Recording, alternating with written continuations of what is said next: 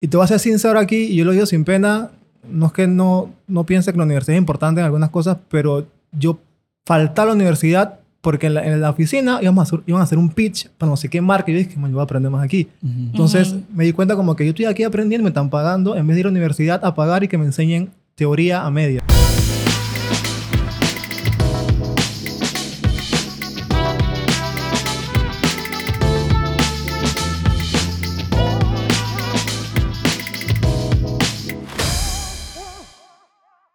Hey, nuevo episodio con parte de el staff de la casa prácticamente, prácticamente co-host del podcast ya, Alex Chen y Mario Quiroz, que hoy nos acompaña acá para hablar de un tema súper, diría que eh, un tema de moda, pero que está, o sea, cuando dices de moda suena como raro, cliché, y mucha gente lo vende así como humo y tal, pero, pero aquí vamos a hablar de la realidad, de lo bueno, lo malo, lo feo, de todo, porque siento que especialmente las nuevas generaciones, y decir esto me hace sentir como viejo, pero, pero, pero, pero las nuevas generaciones vienen ya con ese chip de que quiero ser youtuber, quiero ser no sé qué, Sí. y es como, ok, sí, pero ¿qué, hay de, qué vas a construir realmente Exacto. detrás?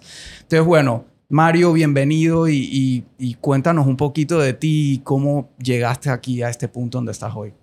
Nada, nada, gracias primero que todo a ti y a Alexandra por invitarme a, a ser co-invitada de la co-host. Sí, la, la man ya invita y todo. ya invita. Oye, tú me dijiste de que, ¿qué tal si mentira. invitamos a alguien más? Yo dije, ya sé exactamente a quién voy a invitar. Aprobado. Eh, en verdad, emprender, emprender es un proceso donde tú no te das cuenta. Bueno, cuando yo empecé no me daba cuenta que estaba emprendiendo. Sí. Yo nada más quería algo y fui por eso, pues. Me equivoqué 10.000 veces, me, equi- me equivoqué por muchos años hasta que entendí que tenías que sopesar si querías emprender o querías trabajar de 8 a 5. Porque obviamente el peor error que se hace es que tienes tu salario, te das una zona de confort y le metes menos a lo otro. Entonces ahí nunca vas a arrancar, vas a tener un extra a tu trabajo. Hasta que estando en mi antiguo trabajo fue como que ah, recogí más información, supe más de lo que, de lo que tenía que hacer, ah, busqué mis errores y todo esto. Y yo dije, dale, me da buco miedo, da buco miedo la inestabilidad en la que te metes. Eh, pero sí debo confesar que Alexandra fue una de las personas que, que a mí me dijo, que, que- porque necesitas a alguien que te da, pinte el panorama y te diga esto, esto, esto, esto y esto, y tú dices dale, ya sabes, ya tienes el paracaídas puesto, pero ahora saltar es la otra parte que tú dices que, chuzo, cierra los ojos y dale. A mí lo que me obligó a, a- a salirme fue cuando de mi trabajo tuve que ya regresar a la oficina. Claro. Y fue un tema de que cuando yo regrese, lo que he construido va a morir, porque ya estoy atrapado de vuelta en un esquema. Ujú. Y salta. Lo peor que puede pasar es que busque trabajo de vuelta, pues. Es Claro. lo que no se quiere, pero... Claro. Claro. Y digo, ahí me quedé con dos cosas que dijiste. Eh, una es, bueno, cuando mencionaste a Alexandra, es como, y, y lo veo repetidamente en gente que yo sigo, y digo, todos aquí seguimos como gente que nos, de alguna manera nos inspira y, y nos genera valor y contenido. Y, y al final del día eso es como todo el tema de mentorship, indirectamente, Sí. porque no necesariamente, digamos, con Alexandra tú y yo hablamos, trabajamos aquí eh, y, y- y nos intercambiamos valor Sí. y todo, y contenido, información, pero a veces necesitas también eso, como, como tener una guía, un referente, como que seguir, investigar, preguntar, y luego te encuentras con, con este tipo de gente que, que ya dio ese salto y te ayuda a ti, y, y yo creo que eso hace mucha falta. eh, en la gente que está buscando dar como, como un paso, o sea, Sí, y es importante rodearte de gente, porque durante los últimos años me he rodeado de mucha gente que tiene su propia empresa, su propio negocio, su propio... Y al saber que no es que un día me paré y ya tenía todo, sino que nadie ve obviamente el proceso, siempre te ven cuando triunfaste Claro. y ahí es donde llega nada más la envidia, pues a veces. claro. Pero sí, entonces es como rodearte de, la, rodearte de gente de lo que tú quieres ser. Sí, total. Y ahí, y ahí esa parte, o sea, totalmente me, me identifico y es así como que ven cuando triunfaste, pero... Y muchas veces ese triunfo no se trata de plata, de, de tener cosas, sino de tener la vida que, que quieres y que estás buscando. es. Es, o sea, ¿qué es triunfar? Al final del día es poder hacer tu horario, por ejemplo, como haces tú, y que hoy tengo esto y esto y esto, y me dieron ganas de esto, y voy a viajar, que vamos a hablar de eso ahorita también. eh, poder tener control de, de tu tiempo, de tu calidad de vida, de whatever. Y triunfar también es escalar en un 8 a 5. Porque... Eso, eso era lo que quería decir. Como que quiero como desromantizar emprendimiento porque la realidad es que no es para todo el mundo y no todo el mundo tiene que quererlo. Empecemos por ahí. Está bien si tú tienes tu 8 a 5 y estás disfrutando lo que estás haciendo y estás cool ahí, pues. Lo que yo siempre digo es que en verdad yo puedo escuchar a alguien quejarse una vez y puedo escuchar a la segunda, quizás te digo, eh, yo haría esto. A la tercera es como, ¿qué carajo estás haciendo para cambiar tu situación? Hay gente que tiene negocios, son emprendedores, empresarios, y odian lo que hacen. Es como que, ¿por qué estás ahí? Cierra esa vaina y haz otra cosa. o regresa al 8.5, no pasa nada. Como que, pero tú sabes, no tanto de emprender o no, del 8.5 es empezar de cero por perseguir lo que tú realmente quieres hacer. A la gente le cuesta Sí. demasiado esa vaina. Y alineando un poquito el tema de cuando la gente nada más te ve cuando estás como on top, o sea, como que con ese éxito, man, y no me voy a cansar de repetirlo, la gente no quiere hacer las repeticiones. ¿Qué son las repeticiones? Los intentos. Ojalá fuera como que, ¡ting! Varita mágica, pues ya tengo todo lo que, lo que, lo que siempre soñé. No es así, ustedes están claritos que, o sea, Tienes estamos... que show up y Exacto. keep going. Qué risa porque esa frase yo la empecé a, publicar muchísimo como que el progreso no siempre es lineal, keep showing up. Y lo ponía mucho en mi cuenta de, de levantamiento, de ejercicio, de hábitos diarios. Y una amiga y una persona que, que entrena conmigo me dice como que, man, en verdad, si tú llegas a... eh, que si, si tu siguiente frase en tus t-shirts negros llega a ser esa, yo te voy a comprar uno de una. Y yo como que, man, ¿tú crees? Y que, man, es que ya lo he repetido tanto. Yo no me había dado cuenta que era como que ya había hecho esa frase mía, pues. Y es una vaina que tienes que decidirlo todos los días, presentarte, show up y seguir haciendo las repeticiones para poder lograr ese interés compuesto que creo que lo hablamos la, la vez sí, pasada. también entender que no es un tema de motivación, sino de disciplina. Disciplina. La motivación- Exacto. Es efímero. No es cuestión de que sea optimista pesimismo, es de que hay que hacerlo y punto. Sí, Si y a- te gusta, hay que hacerlo y punto. Total. Y ahí, y ahí es donde siento que empieza a entrar todo el tema del humo que, que se ve en las redes sociales muy fácilmente de gana tanta plata más al mes. ta- o sea, y es como la gente lastimosamente lo consume como que, ah, ok, o sea, pago este curso, ah, lo, lo hago y ya voy a ganar tanto más al mes. Y, y lastimosamente es un proceso, o sea, tienes que estar consciente, o sea, si vas a dar el salto, si vas a arriesgarte, tienes que estar consciente que fácil no va a ser, que tienes que ser disciplinado y que probablemente te estrelles y te equivoques 100 veces en el camino hasta que llegues a ese punto. alineado a eso, es como, ok, tienes tu, tu craft en lo que eres bueno. O sea, a mí me encanta hacer café y quiero ser, no sé, quiero tener un coffee shop porque soy barista, por, por decir algo. Lo que hablamos de esa vez. Ajá, y el marketing, las ventas, las operaciones, la administración, el alquiler, el manejo del personal. tararara. O sea, la gente solo piensa en como que el producto. Y yo aquí siempre repito esta vaina también. Tu producto o servicio no es tu negocio. Pero yo quiero como que cambiarle un poco la mentalidad a la gente que el producto es tu modelo de negocio. Para que tu producto funcione, tienes que tener alrededor estas otras cosas. Porque si no, a ver, cualquiera pudiera hacerlo, ¿no? Claro. Y, y ibas a decir No, algo? sí iba a decir que, que eso, es que yo- uno de los errores más, más- mayormente que cometí fue eso, buscar motivación en vez de buscar disciplina. Y cometí buco de errores y fallé en buco cosas hasta que aprendí. Pero este, este, es la, este es la, el journey, aprender. Ujú. No es que ah, me equivoqué ya voy para la casa, pues ni modo. Es darle y de siete días a la semana, ya cinco no hay motivación. Cinco Sí. es disciplina. Sí, sí, total. Y, y para ir cerrando esa tu intro, que me quedé con otra cosa que dijiste, fue lo de, lo de que como que fue sin darte cuenta, como que, como que empezaste a dar ese paso y a buscar emprender sin darte cuenta. Y creo que, o sea, los tres tenemos miles de cosas en común de nuestro journey, de lo que hacemos y lo que nos gusta, pero particularmente los tres, para bien o para mal, porque hay miles de situaciones, nuestro trampolín a tomar esa decisión y hacer lo que hacemos hoy fue un 8 a 5. Es Y fue un 8 a 5 donde por lo menos en mi caso y, y tú también lo dijiste, recogí mucho, aprendí mucho, de nuevo, de mí, de lo que hago hoy, profesional, personal, etcétera. Recogí, aprendí, procesé y eso me ayudó a, a estar donde estoy hoy. Entonces, es esa parte como de ser agradecido con el journey, ¿no? Sí. Porque, Sí. o sea, es parte del proceso y, y hay, que, hay que absorberlo todo. Usualmente esas cosas pasan cuando donde estás te incomoda Sí. y no te gusta y ves que no lo puedes cambiar. Y es como que Sí. me encantaría que esta vaina fuera diferente. Y es como que, dale, ven, hazlo. Eh, eh, es así. Es así. Porque si yo creo, o sea, bueno, yo siempre he sabido que iba a terminar emprendiendo. Yo he sido emprendedora toda la vida. Estuve mis últimos cinco años trabajando para startups en tecnología. Cuando estudié coding fue como que, ok, yo voy a aprender con la plata ajena porque yo no sé nada de esto. Es, o sea, yo siempre lo he sabido. No sabía cuándo.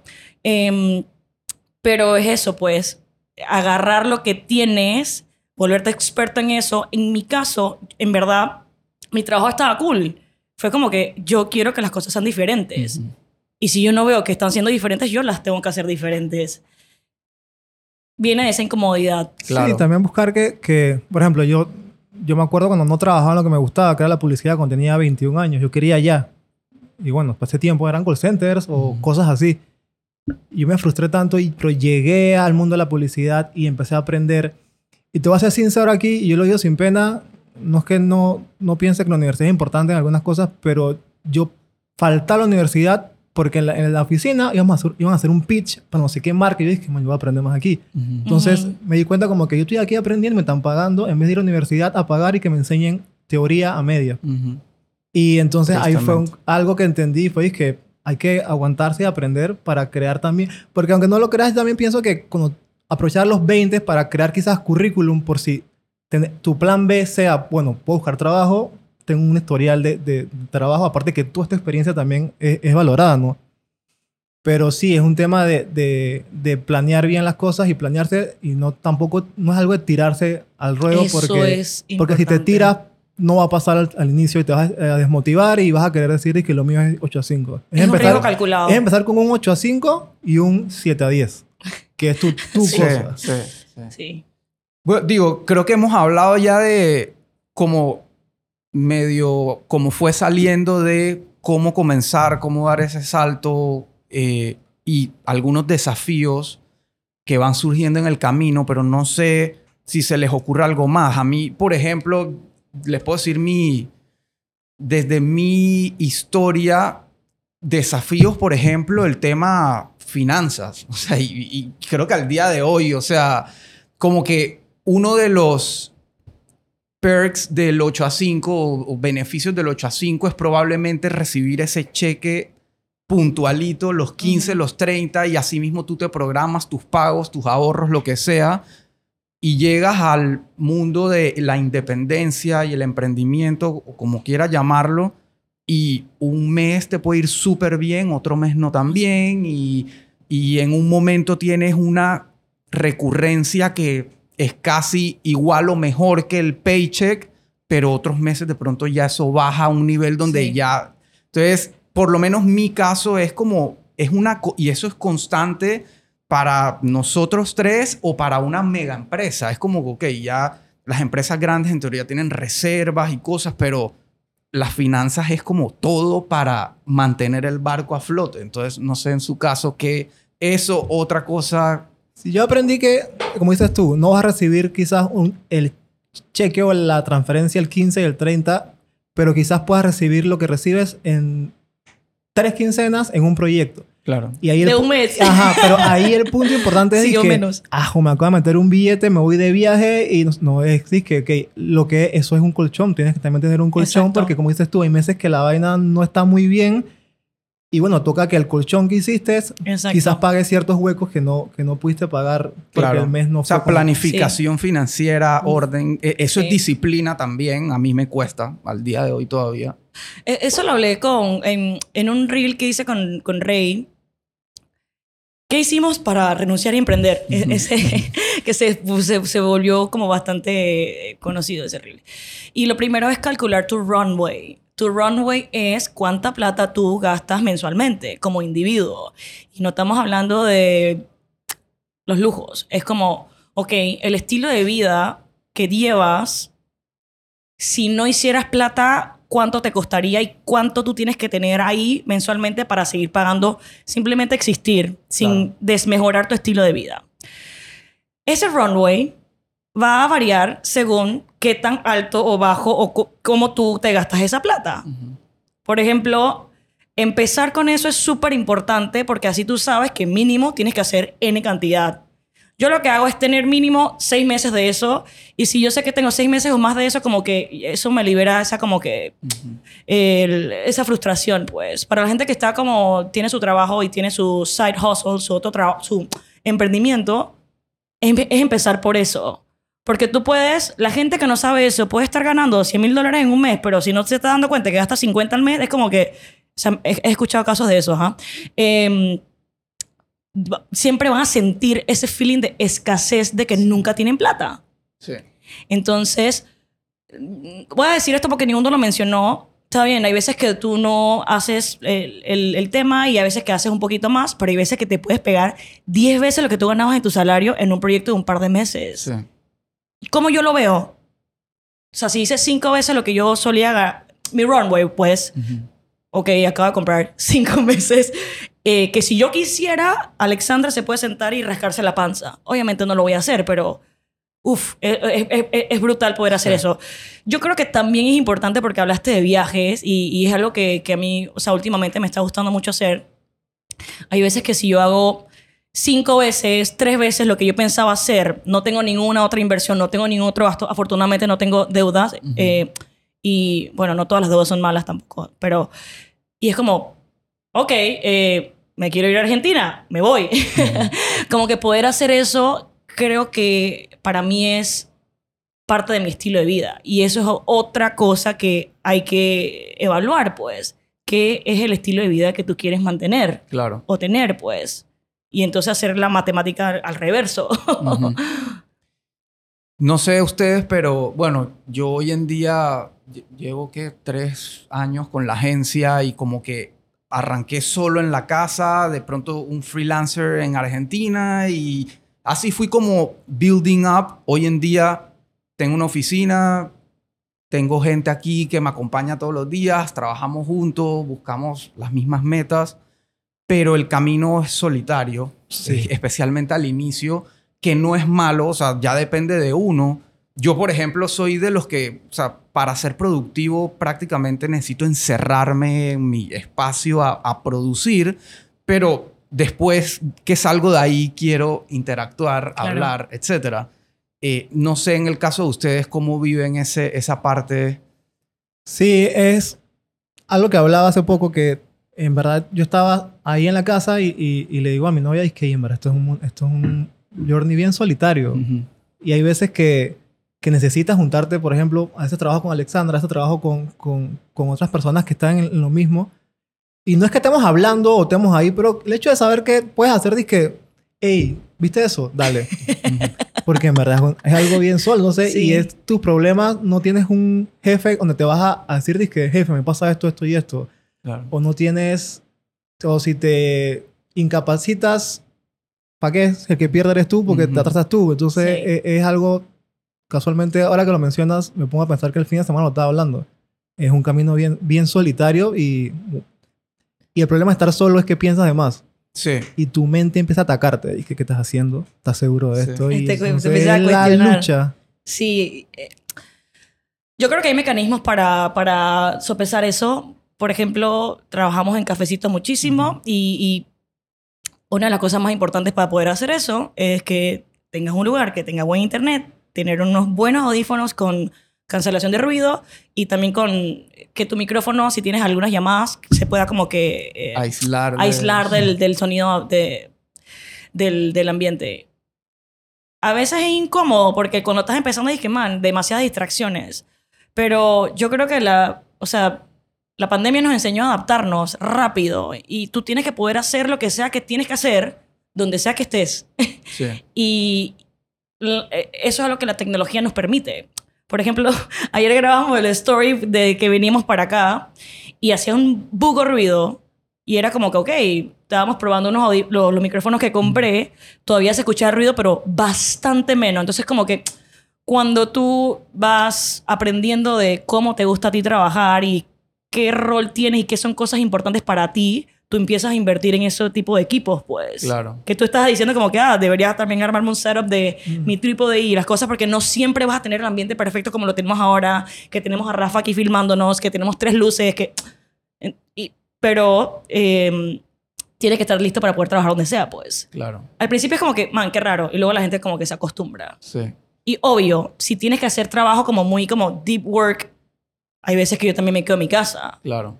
Hay veces que me voy a cafés donde sé que no me va a topar a nadie. Entonces, pero, pero sí, el aspecto social es súper importante también. Yo, tú particularmente siento que has dominado bastante eso porque, o sea, yo que, que trabajo contigo y veo tus redes y todo, es como que siempre estás en algún lugar, siempre estás con alguien o, o- o hablando con alguien, o sea, como que tienes un buen manejo de ese mix eh, que de verdad miro y a mí por lo menos me, a mí me cuesta un montón eh, y tú digo, tú aparte tienes como lo que tú haces, y obviamente depende del, del otro, pero lo que tú haces te lleva siempre como a un punto de conexión muy personal con tu cliente. eh, eh, y creo que eso también aporta un montón a, a ese journey de soledad o no, porque es como que Exacto. siempre estás de alguna manera acompañada. Exacto. Por ejemplo, mi caso es como,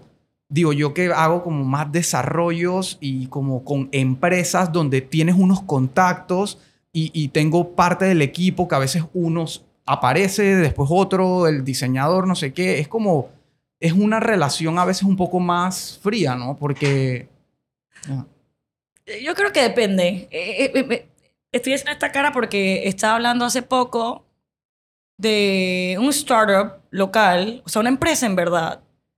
Y, y, y hablaba con uno de los colaboradores, son clientes, pues. Y le preguntaba como que, ah, tú estás reunido con, con el gerente, ¿no? Supongo. No, casi nunca cruzamos palabras. Yo como que, ¿qué? Y yo como que, ok, ¿ustedes cada cuánto se reúnen? No es un equipo tan grande, ¿ah? No sé, una vez al año, si acaso, y es como que, espérate. Es importante agregar reuniones periódicas cara a cara, aunque tu equipo sea remoto. Para eso están las, o sea, todas mis sesiones de trabajo son remotas, pero yo le digo a la gente, please, pon tu cámara. ¿Por qué?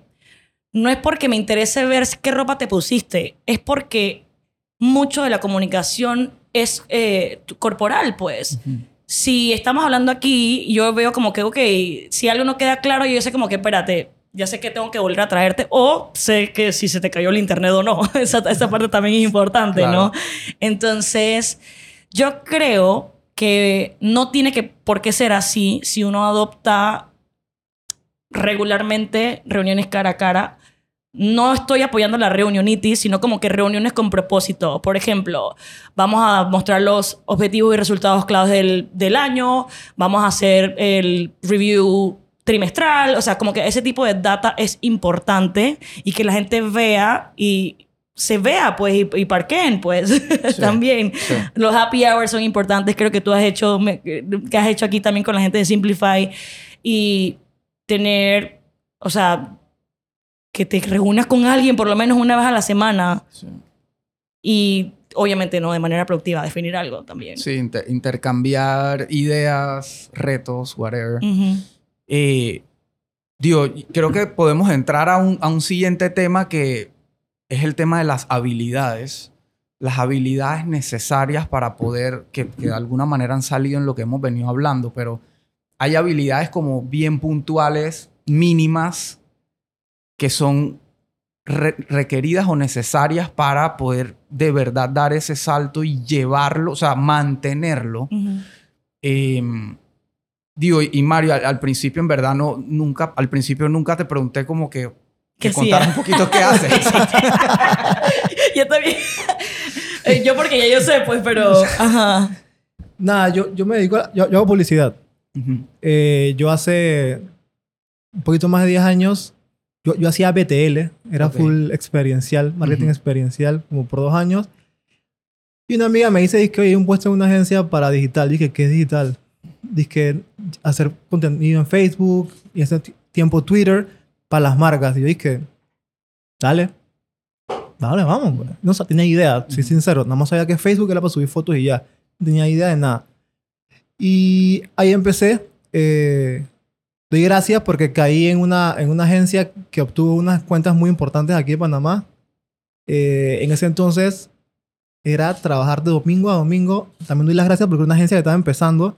Así que me to- nos tocaba como trabajar el, el día a día y como que eh, buscar gente. De la nada yo que entrevistando a alguien para contratar. Entonces fue como que aprendí todo el todo. proceso administrativo de una agencia más lo que era eso. Ese cliente te, te daba buco training y cosas así. Y ahí fue creciendo y me fui enamorando de esto. Yo empecé como community manager, social media manager. Ujú. Y siempre mi meta fue ser director creativo, porque es lo que a mí me gusta hacer, pues creatividad y estrategia. Lo descubrí ahí. Le di, fui subiendo, quedé líder de departamento, director de social media, hasta que logré en otra agencia quedar de director estratégico y de creativo. Y me dedicaba nada más a cerrar pitch. Ok. Eso era en digital, full. O, o- o Eh, sea, o- ahí o sea, había, había digital, pero había un toque de ATL y BTL que es lo recomendable siempre, en el 360S, porque igual la gente... Y ya, de ahí logré quedar donde que quería y fue que ahora quiero, quiero ser cliente. Entonces me pasé, conseguí un trabajo en una, en una empresa importante aquí en Panamá como director de social media. Y nada, de ahí fue como que ya, ¿qué más? Ya sentía que había hecho todo lo que quería hacer en el mundo laboral y era lo que a mí me gustaba y yo veía errores y veía cosas que yo puedo hacer esto mejor y esto y tal y ahí fue que me tiré, pero esencialmente lo mío es la creatividad y la estrategia. Ok. ¿qué, son, ¿Qué son habilidades o cosas que te ha tocado aprender y dominar o bueno, que estás practicando ahora que estás dedicándote como a ser freelancer en todo este tema de la publicidad? No tiene, las habilidades que estoy trabajando no tienen nada que ver con habilidades profesionales, ¿Cu- ¿Cuáles son esas? personales. Ajá. La motivación, como, te, como les decía, yo buscaba motivación, no tengo que buscar motivación, tengo que buscar disciplina. Eh, ¿Cómo, ¿Cómo lo has logrado? Yo tengo algo que me repito en la cabeza siempre que tengo un... Párate y hazlo, párate y hazlo. Pero me repito como un loco en la cabeza. Si tú te metes en mi cabeza, este man está loco. Aren't we Entonces me all? digo, no pienses y hazlo, no pienses y hazlo, párate y hazlo, no pienses y hazlo, no pienses y hazlo. Y se me olvida ese desmotivación que vi- venía y, y lo hago, pues. Entonces sí es algo cierto que cuando empiezas a ver frutos, eso, eso te da como una gasolina, pero no es, no es eterna. Se Claro. acaba Sí. y volvemos a la disciplina. Porque es como cuando, lleg- cuando llegas a lo que quieres, siempre quieres más. El ser humano siempre quiere más. Es como yo siempre le digo a la gente, a gente que me dice que quiero vivir en la playa. Quieres vivir en la playa hasta que se vuelve una rutina en tu vida. Y ya no te gusta la playa. No, el ser humano nunca va a quedar conforme con lo que tiene. Y- Siempre va a querer más. Yo Sí. estaba hablando de eso, o sea, ahorita que, que a veces viajo y bueno, hago cowork con más gente, siempre la gente se queja del sitio donde vive. Y, y, y- y hablaba con, con, como con la roomie de una chica que fue mi pasante, que cuando viajé a Madrid, ella me hospedó y estábamos tomándonos como un drink y como conversando. Ella están estudiando en la universidad. Y yo como, qué cool que vivan ustedes en Madrid, como que este lifestyle está cool, pero yo estoy cool viviendo en Panamá, le decía. Y la mamá me dice un tema como, ella cuando era chiquita le gustaba ir a Disney, y amaba Disney y todo el tema, y ella decía que quería vivir en Disney. Y, y alguien le dijo como que, you don't live where you vacation, tú no vives donde vacacionas. Entonces eso como que me, me quedó como muy grabado. Y luego como que en ese mismo viaje, yo me acuerdo que me fui a hacer como unas gafas y la persona que me atendió super nice, yo como que, ah, qué cool, que está la marcha ahí pasando, como que haciendo conversa, pues. La manda que, ay, bueno, sí, pero es que esta ciudad, ¿sabes? Cuando la gente habla con esa pesadez, estoy hablando de un Barcelona, o sea. Y yo dije, bueno, yo vivo en un país en vías de desarrollo y créeme que lo que ustedes tienen está a otro nivel. Nos olvidamos de ser agradecidos con lo que tenemos. Y siempre hay, un- hay una frase en inglés, pues, the grass is always greener on the other side. El césped de mi vecino siempre está más verde. Y es como cuando tú llegas, caes en esa rutina, lo cual brings me, me lleva a este punto de, creo que una de las habilidades que tenemos que aprender es a, a estar presentes y ser agradecidos con lo que tenemos. No de un punto de vista de mediocridad, sino como, si no, nunca va a ser suficiente y lo que sea que, o sea, lo externo no te va a resolver ese como ese feeling interno, pues, para Claro. ponerme así como y un es, poquito... y es agradecer lo- las cosas pequeñas. Yo también hago un ejercicio muchas veces, no siempre, pero me gustaría hacerlo siempre, que es pararme y mientras me baño pienso, gracias porque dormí en la cama, gracias porque Sí. dormí con aire, Sí. gracias porque me estoy bañando. O sea, boberías, gracias porque Sí. le escribí a mi mamá y a mi hermano también. Gracias porque me voy a mover en un carro. Gracias porque puedo agarrar un Uber. Son pequeñeces Sí. que si tú te pones a hacer la lista en tu cabeza es de Sí, que, man, sí. Sí. No, y son boberías para nosotros quizá, pero ves al de al lado, o sea, tío, te vas aquí a 20 minutos de la ciudad y tienes gente que no tiene agua todas las mañanas. Exacto. Exactamente. Y se Exacto. paran a trabajar todos los Sí. fucking días, Sí. a zurrarse, Sí. con- y, y llegan a su casa a vivir eso. Sí. Entonces, sí. Es súper importante esa parte. Y ahora que dices eso, yo me acuerdo, tenía otro amigo eh, que también renunció a su trabajo y esta- estaba como que pushing, pushing, pushing para que renunciara e hiciera lo que él quería, pues. Yo le decía, brother, tienes tu apartamento pago, tu carro, no tienes deudas, no estás casado, no tienes hijos. Esto que te estás haciendo no te encanta, te gusta más esta otra habilidad, esta otra cosa, que otro momento perfecto para eso. Ujú. Eso es- creo que es algo que hay que como que visualizar, pues. Mañana, ¿cuándo? ¿Y qué tal si en verdad, no por ser fatalista, yo salgo de aquí y me atropello en bus?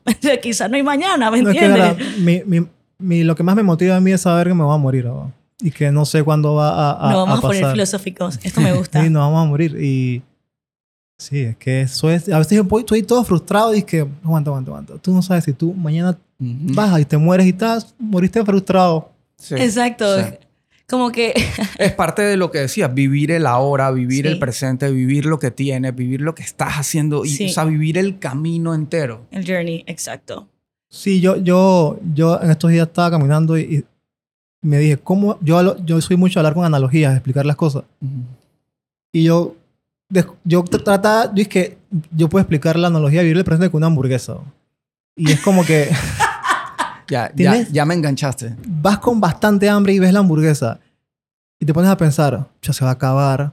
Y cuando se acabe la hamburguesa, no va a tener hamburguesa. Pero bueno, y la hamburguesa.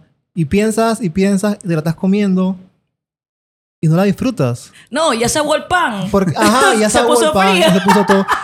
Por estar pensando en lo que va a pasar después. Entonces tú no sabes si cuando acabas esa hamburguesa te traen otra. Tú no sabes si cuando... Me explico, pues. Sí. Entonces, así mismo vivir el presente. Disfrutar cada mordida de esa hamburguesa, pues. Sí. Yo creo que, y agregar eso, agregar de que hay que hacerlo de manera responsable. Porque el- Sí, ese YOLO no es de que, ah, me hice tres veces mi, mi ex salario siendo Ya, freelancer. todo. Ran, ran, ran. No, no, no, no. O sea, es ser agradecido con lo que estamos haciendo ahora. Ah, y iba a terminar la anécdota de mi otro amigo. Sí.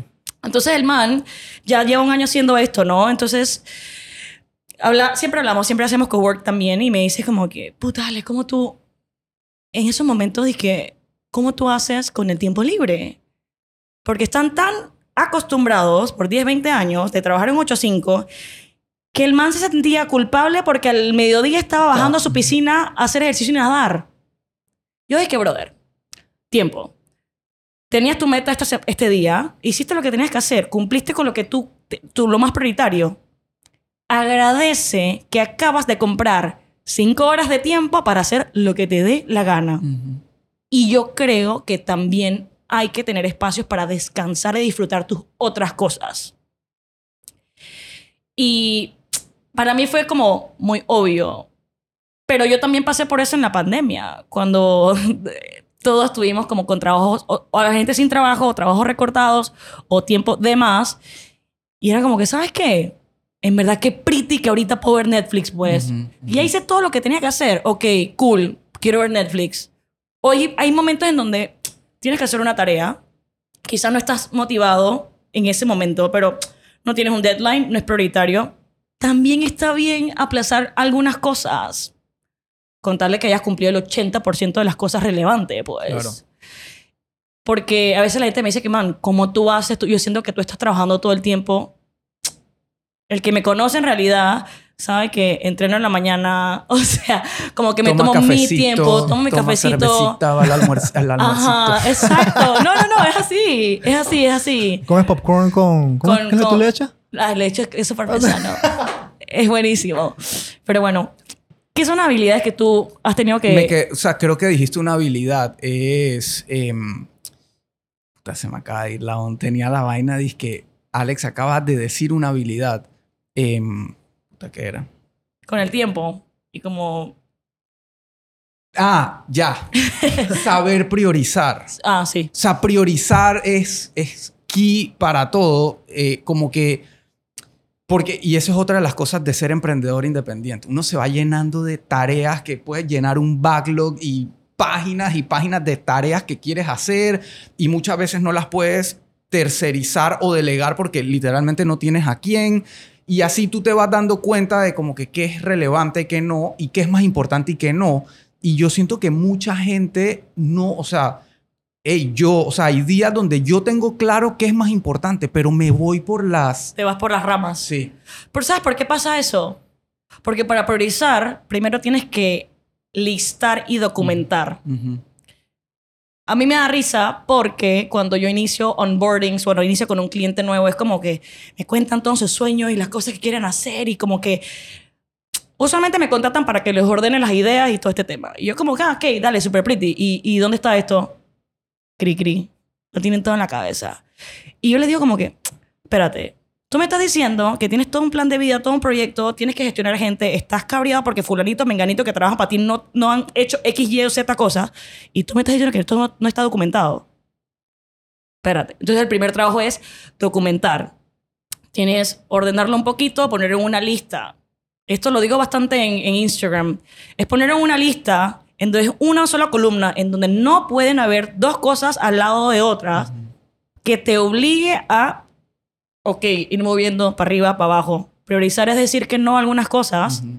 para poder tener espacio y recursos a las que realmente son relevantes.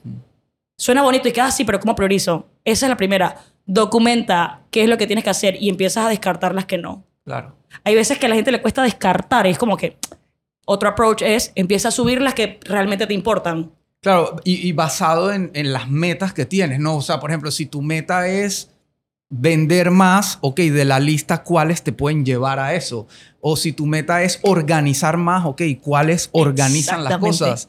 Y digo, y, y- y la teoría es súper bonita y luego llevarlo a la realidad y lograrlo es. Y por eso yo te lo he dicho desde el día uno que nos conocemos y hemos estado trabajando juntos. O sea, tú tienes esa habilidad muy, muy bien desarrollada y, o sea, literalmente tu negocio es darle a la gente habilidades que no tiene. Porque, o sea, yo, por ejemplo, sufro de eso. O sea, yo puedo listar las cosas, a veces soy más disciplinado, otras veces no, y a veces tengo muy claro qué es prioridad y qué no, pero otra, otros días me despierto y es de que a la de Dios, lo que venga. A mí me voy". pasa eso mismo.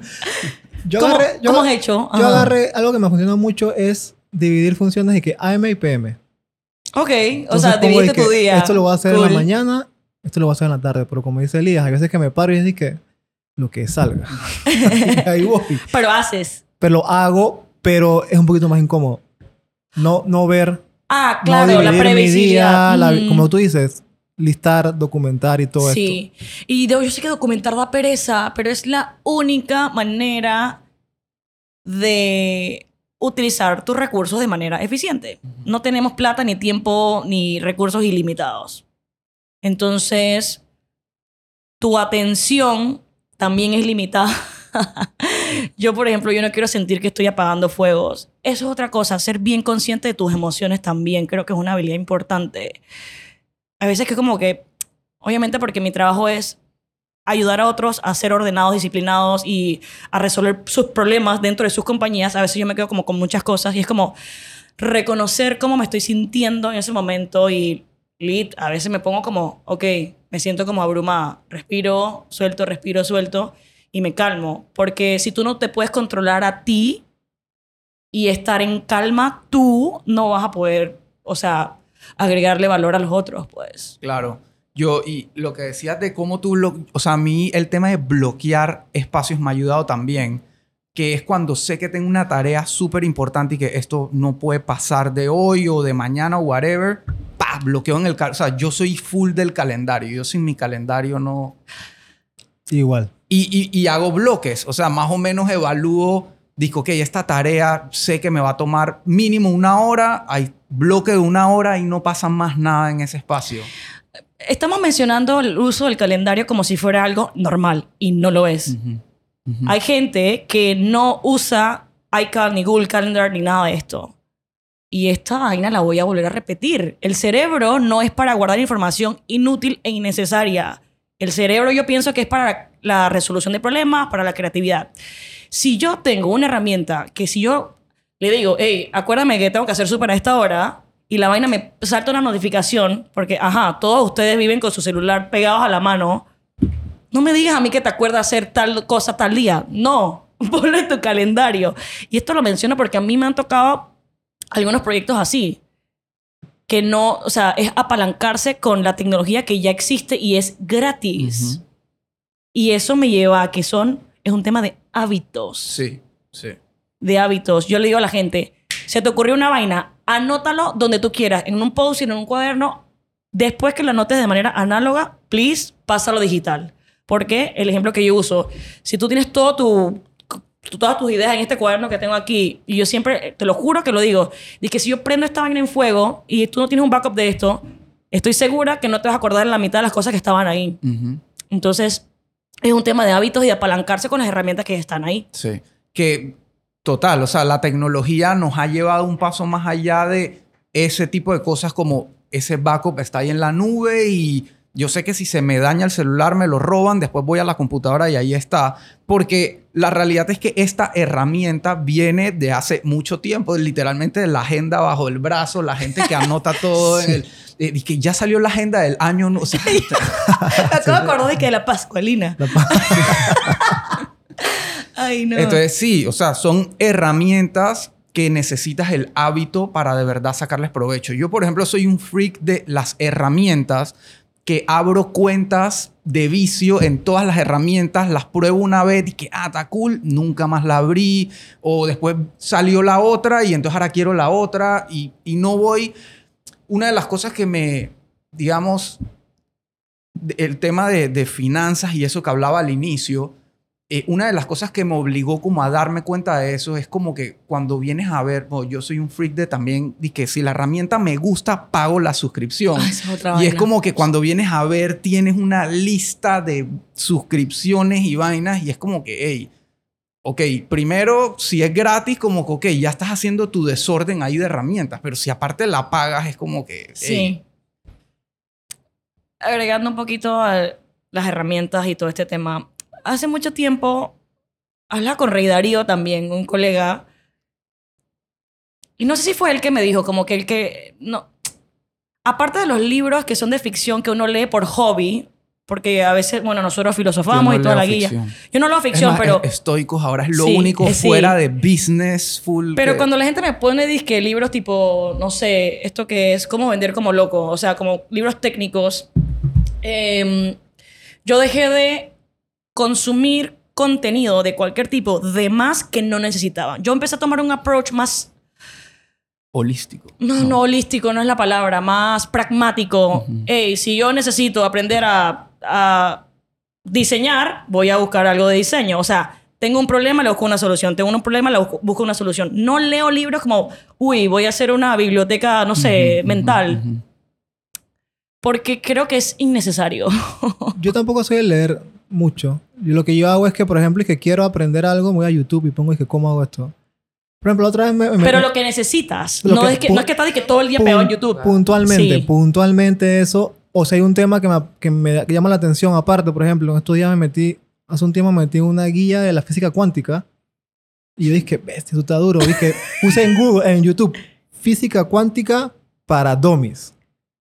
¿Cuántas Para- horas te quedaste ahí? Para entender es que esto es eh, física cuántica. Ponte, cuando puedan, por encima Sí, sí, nada más sí. Es una locura. Eh, Naval habla mucho de eso en sus podcasts es de una vaina Quantum muy Physics. loca. sí. Entonces me puse a leer y es- es- obviamente es difícil porque yo no tengo nada que ver con la física. Tengo que ver y ver, pero a lo que quiero llegar es que YouTube es como mi... mi, mi- Pero ahora sí, hay libros que sí leo. Por ejemplo, yo soy muy, muy fanático de Gary Vee y, y sus Ay. libros me los leo, pues.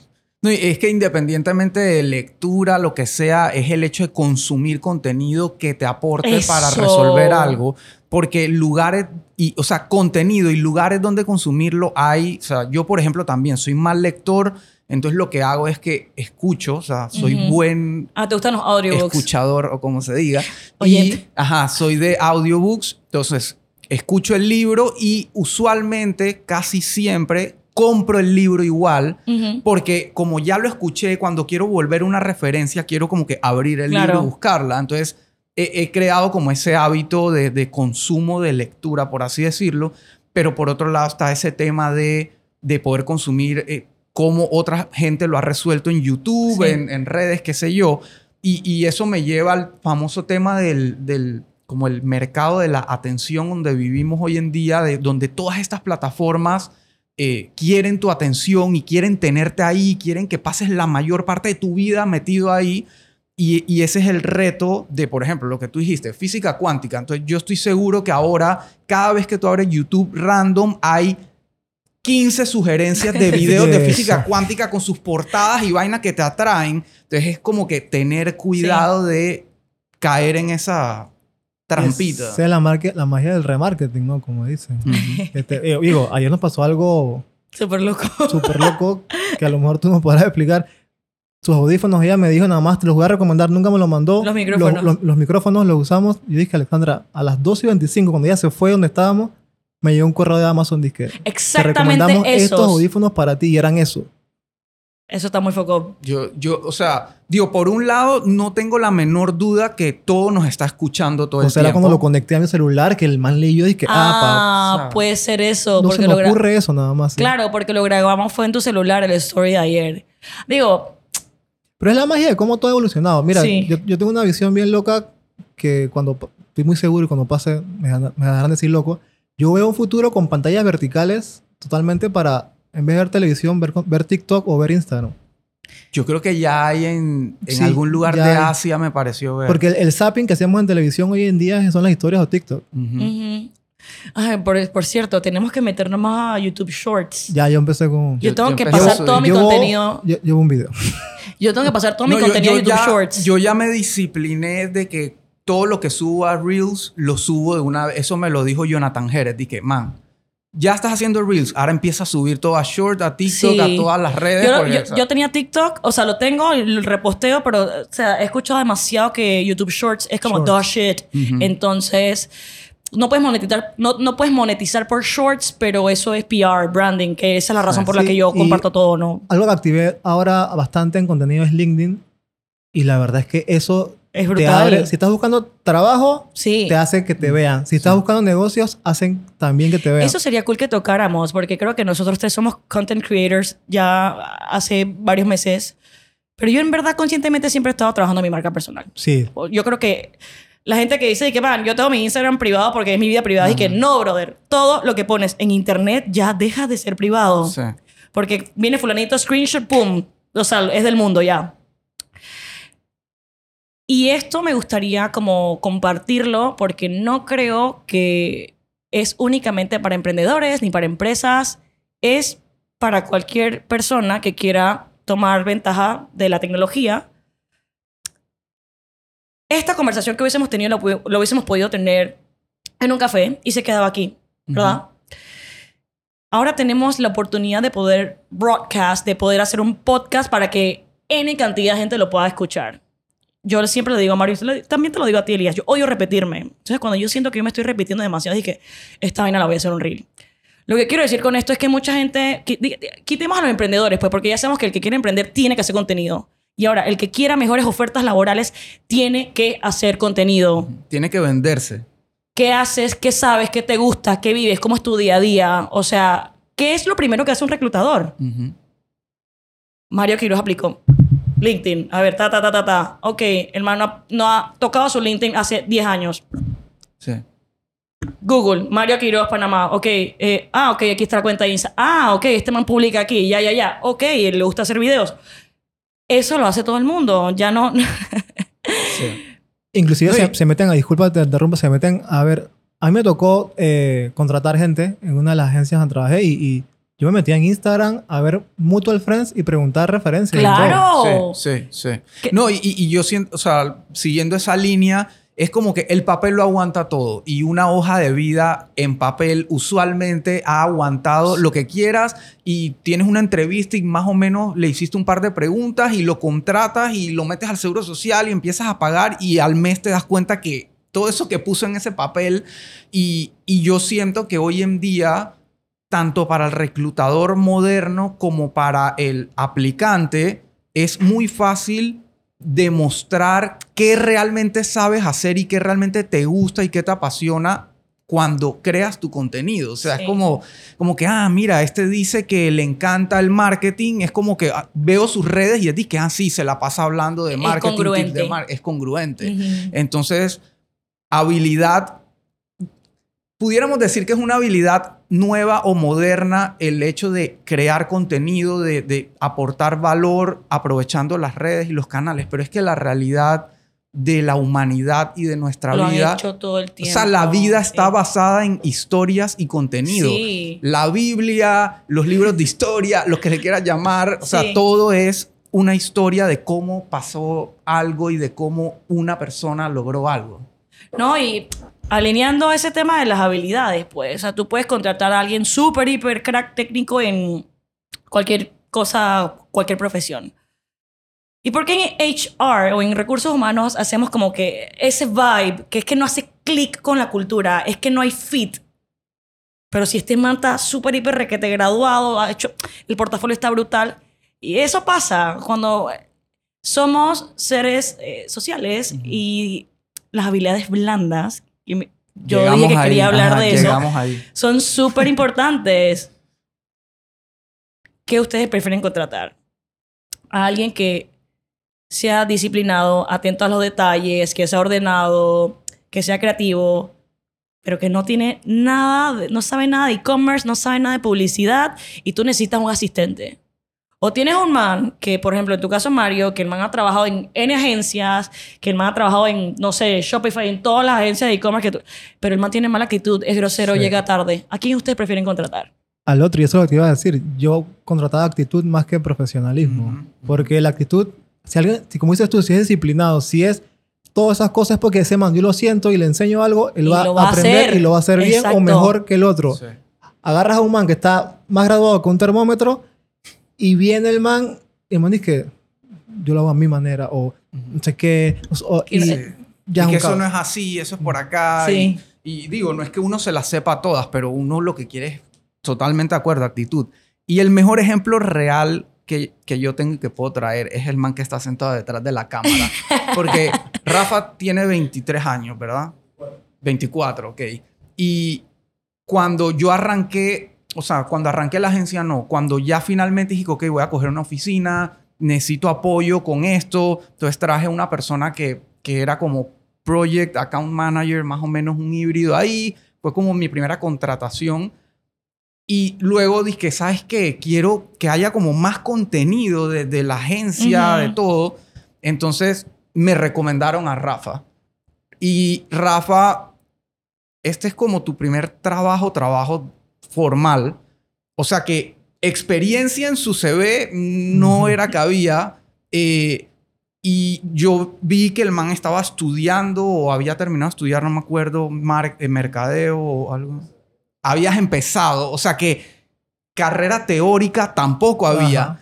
Pero entonces el man tenía su portafolio en, su- en sus redes sociales y cuando me metí era, dije, súper buenas fotos, súper buen gusto, estilo, diseños. O sea, fue como que, o sea, eh, esto es lo que yo necesito. O sea, necesito a alguien que, que por naturaleza Eso tenga esto. Y no, yo no hubiera podido ver eso en una sentada, yo no hubiera podido ver eso en un papel. eh, y hoy en día está aquí y es el que graba, el que edita, el que diseña, el que produce. Y el día de mañana él puede salir a buscar nuevas oportunidades, a, a dar un cambio en su vida y, y ha desarrollado eh, Sí. y ha aportado y, y, o sea, tiene mucho más para mostrar y hacer. Y, y para mí eso es... Eso es.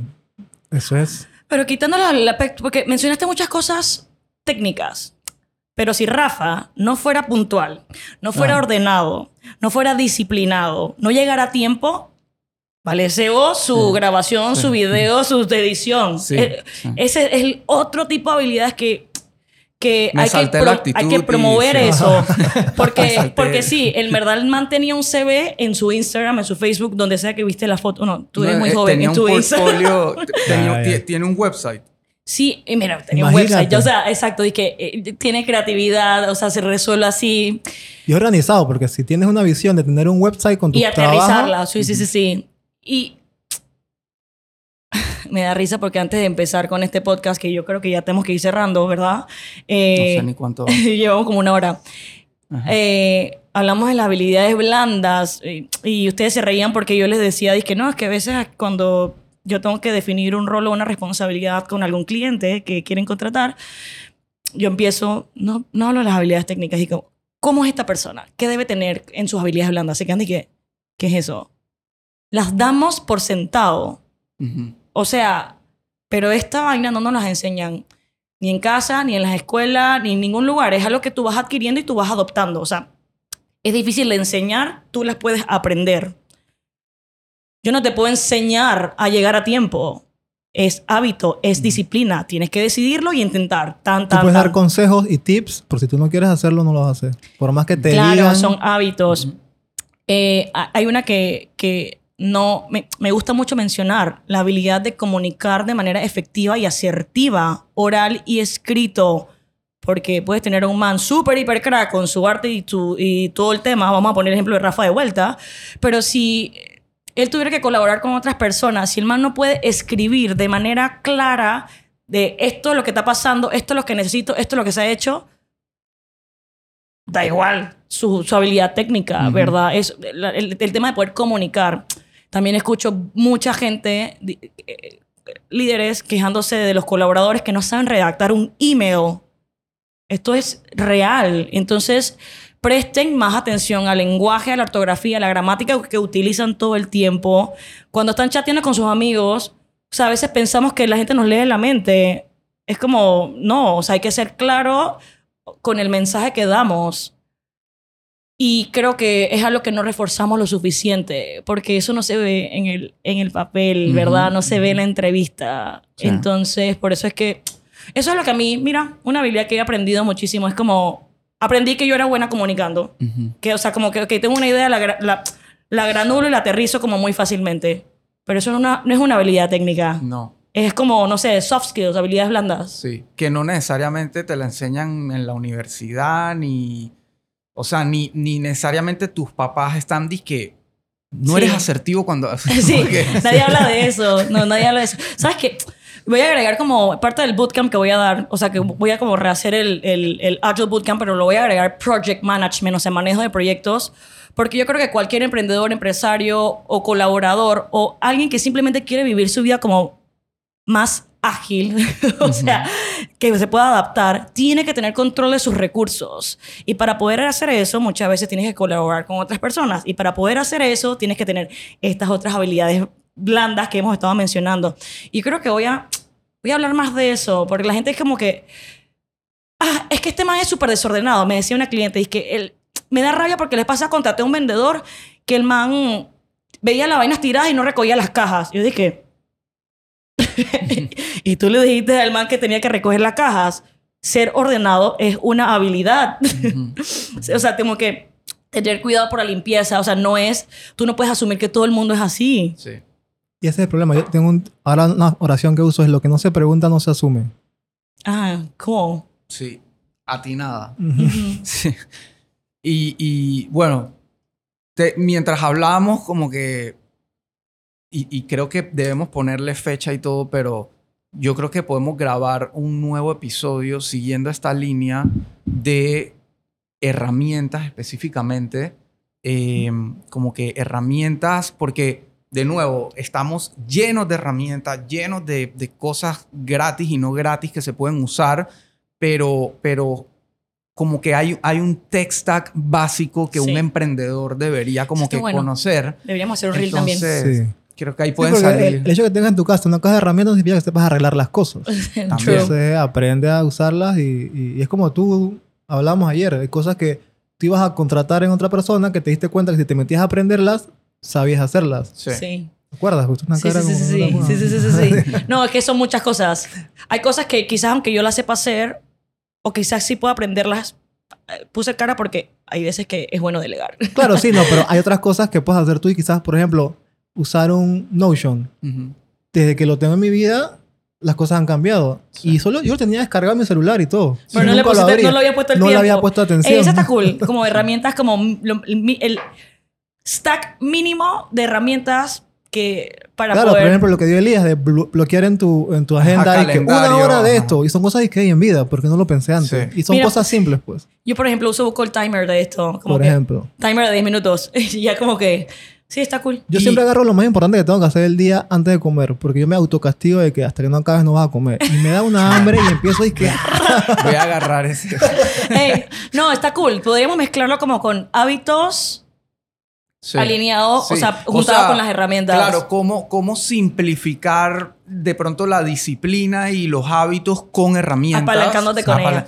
Y la cereza del pastel, que es el tema del momento, es el famoso ChatGPT o, o sea, tema de inteligencia artificial y todas las herramientas que están saliendo porque creo que estamos en un momento clave donde mucha gente está pecando de ver, más allá de teorías de conspiración, whatever, pero mucha gente está pecando de verlo como cómo trabajo menos, cómo hago menos, eh, cómo eh, le dije a ChatGPT esto y lo copié, lo pegué en un documento y ahora lo voy a vender. O sea, la cantidad de gente que está pensando así en vez de de, de verdad sacarle provecho a la tecnología en pro de tu negocio, de tu cliente, de whatever. O sea, Ese es un y, buen que, tema. y que eso es un apoyo. ahí, aquí, Rapidito. eh, y ChatGPT es como la- cuando salió la calculadora. La calculadora no dejó que existieran los profesores de matemáticas. Siguen existiendo.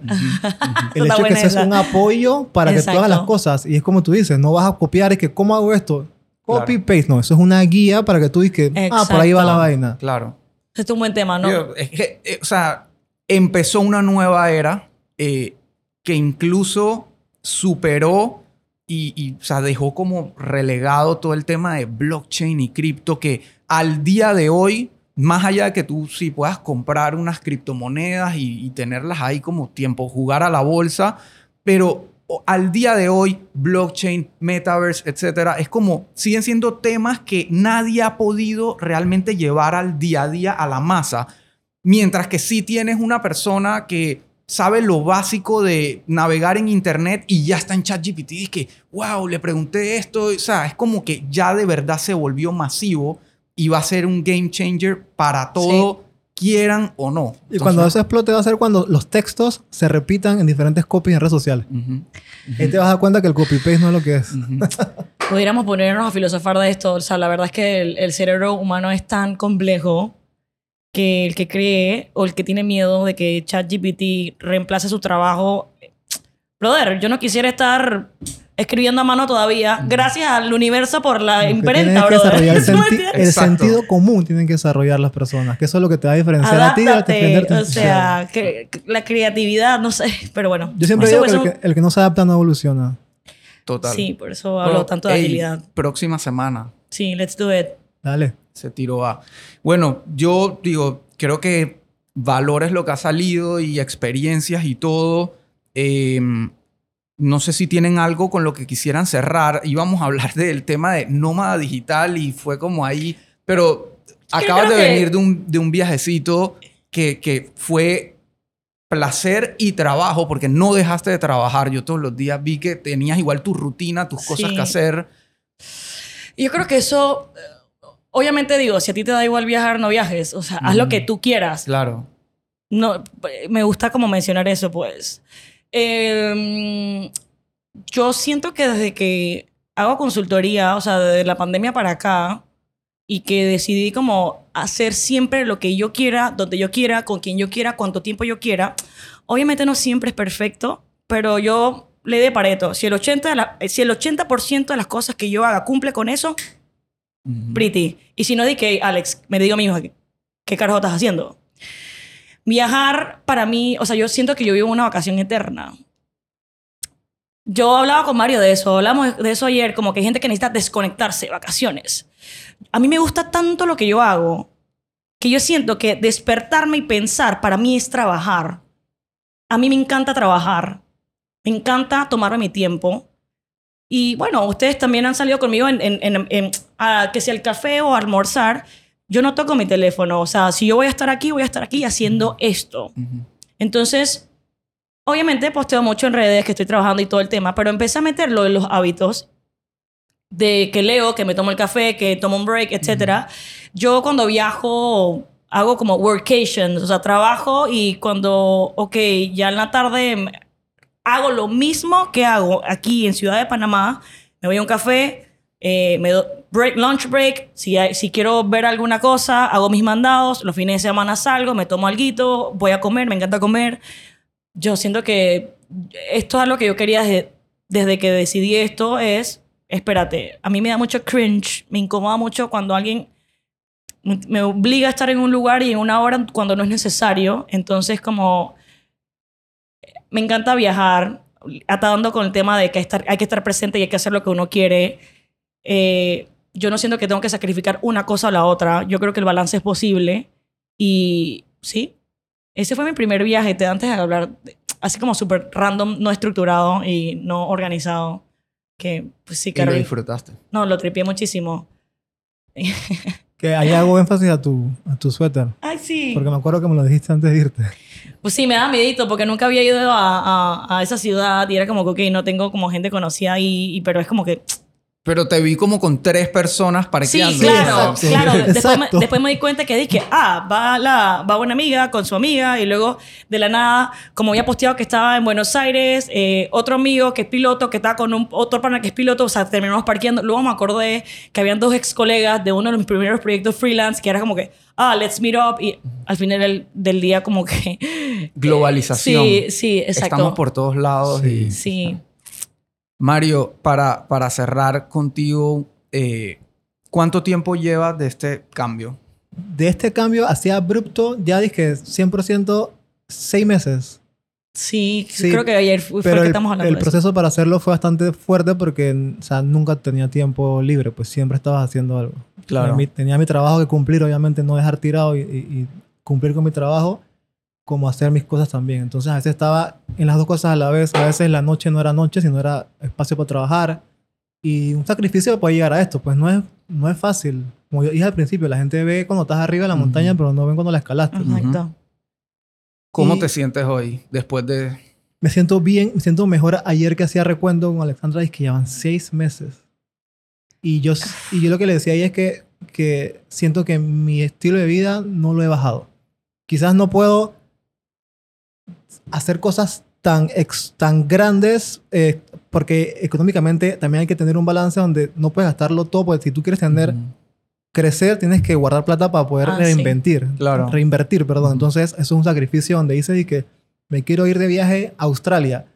Chuso, lo piensas y que, ok, mejor lo aguanto, invierto y que en un futuro quizás lo pueda hacer Claro. mejor o lo voy a hacer mejor. Y vamos a, ¿sabes? Vamos de viaje a Argentina. Ujú. Pero es eso, tener ese balance de no ser tan impulsivo. Es como ser responsable en viviendo el presente. Claro. Y Sí, eso me tú, o sea, tu visión es full freelance o tú te ves como que quiero mi propia agencia, quiero un equipo. Eh, Free- freelance es, part- es como el, el- el paso anterior a lo que quiero llegar. Quiero tener mi agencia y quiero tener mi equipo. De hecho, ahora mismo me manejo más como con equipo remoto, que subcontratando freelance. Ujú. Pero el norte es, es, es llegar a, como tú, a tener tu oficina con tu gente y, y, y echar para adelante todos juntos, porque sí soy fiel creyente de que los que están conmigo tienen que ir para arriba también. Sí, Ajá. exacto, es más Somos fácil. como el Alcacelser, todos para arriba. Así es. Y lo último que quiero decir es que hay una equivocación que piensan que emprender ahora es una moda. Porque yo podría decir lo mismo que trabajar de 8 a 5 antes era una moda, pues todo el mundo lo hacía. Ujú. Es, una, es algo de, de querer hacer lo que te gusta y vas a recibir a veces comentarios y cosas y es y como los caballos, pues. Para adelante y no miras los lados. Ujú. Rodéate de gente que te apoye, rodéate de gente que vive lo mismo que tú, que te entienda. Y ya, tú eres libre de decidir con quién estar y con quién no estar. Así como los demás son libres de decidir qué ver y qué no ver. Pues en estos días me escribían en, en, en TikTok que otro, otro más de la mesa redonda, de que cree que saben todo el mundo digital. No sé por qué me aparecen estos videos todavía. Yo le escribí que uno, porque lo viste todo. Y dos, porque comentas. El algoritmo piensa que te gusta. Man, hay, o sea, de verdad que hay gente, o sea, hay gente que entra a las redes a eso, o sea, A- a como, trolear. como a, a- y, y ¿sabes qué? Es trolear, pero es como un desahogo de su propia frustración. Eso iba a decir. O sea, como- o sea, Exactamente. tú lo lees y, y en el primer segundo es como que, ah, como que, como que, Pero, que es este- sí. pero cuando de verdad tú como que lo piensas como una persona consciente y todo es como que, ¿qué, qué será de la vida de esta persona? O Eso sea, es bien estoico lo que acabas de decir. Es que yo para vivir más tranquilo empecé a tener compasión por esas personas. O sea, ¿qué, Sí. o sea, en verdad, ¿qué punto tienes que tener para ver algo que no te gusta, entre comillas, y comentar? sí. ¿Estás bien? Sí. Y O sea, me dan a publicarlo. abrazarlo. Sí. Y, y sabes que, o sea, y cuando te das cuenta porque cuando te tomas el trabajo de responderle bien, lo desarmas. Entonces como que claramente, o sea, venía con una intención que Sí. Y yo le expliqué full técnico y le dije Ujú. saludos. Ya, murió ahí. Entonces, es como una vuelta, un, alguien hablaba mal de mí y me saluda en la calle como si fuera mi mejor amigo. Y me preguntan, ¿pero por qué lo saludas? Dije, porque tú sabes cómo tiene que ser su vida para que él hable mal de mí y cuando Y me después- ve me salude como si me quisiera. Me da lástima. He knows no better. O sea, Sí. como que no saben cómo más actuar. Porque si supieran una mejor manera de ser y de convivir y de... Exacto. No estarían haciendo eso. O sea, sí. Pero nada, co- con, consejo es ese, dale para adelante. eh, y para hacer esto hay que tener cierta, en ciertas cosas mente fría. Sí. Y da, vas a recibir buco hate, pero también vas a recibir cosas bonitas de la gente. ¿no? Sí. Que, que siento que es la mayoría. Sí. O sea, Sí. si Sí. uno hace las cosas bien, es imposible que lo que más reciba sea hate. No, y, eh, mientras escuchaba estaba pensando como que, man, en verdad el que te está troleando, el que te está jodiendo, el que no quiere algo bueno para ti, usualmente esa vaina viene de gente que no está haciendo nada. Ujú. Entonces, de Sí, que, pero- sí. que venga alguien que sea mejor que yo en lo que estoy haciendo o en otras cosas y venga y me enseñe. Usualmente la gente que va a trolear por otros lados es porque están lastimados por algo X, Y, Z cosas, no saben cómo no más han logrado lo que quieren hacer. no han logrado lo que quieren hacer. Tú, quizás tú estás haciendo algo que ellos quisieran. Porque la gente que está vibrando alto viene y dice que, hey, qué pretty esta vaina que hiciste. O mira, esta otra herramienta te pudiera, hacer, te pudiera ayudar a hacer esto mejor. O sea, hacer feedback en positivo. Ujú. Usualmente el hate de las cosas que no nos funcionan bien de gente que no está haciendo nada. Así que es como que... Eso es next. importante, la humildad, la empatía, el respeto, Sí. la ética también. Son los pilares que a mí me gusta como basarme, pues, porque si haces mal, recibes mal. Si haces Sí. bien, recibes bien. Y, y- y al final del día, o sea, vivimos en comunidad, en, en- o sea, vivimos rodeados de gente. Alguna nos cae bien, otra no, no tan bien. Unas son familia, otras son amigos, pero siempre estamos rodeados de gente. Tus clientes son gente, tus colaboradores son gente, tus partners son gente. Entonces, o sea, tienes que valorar eso, tienes que apreciar la gente que, que está a tu alrededor, tienes que saber colaborar y saber cómo... o sea, no- Ey. no eres un mundo.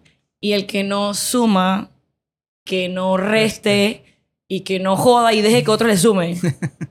Tot- Cierro con eso. Ey, Drop bueno, the mic. eh, entonces venimos con segunda parte, herramientas eh, y habilidad y hábitos, ¿correcto? sí. Hey, gente, mil gracias. Gracias, Elías, por invitarnos. Gracias valor, a Elías por- y Alexandra por invitarme. Gracias, Rafa. Gracias, Rafa. Fuiste parte de nuestro podcast hoy. Hoy no, hoy no tenía micrófono porque éramos tres, pero hay que, hay que tener ese cuarto micrófono.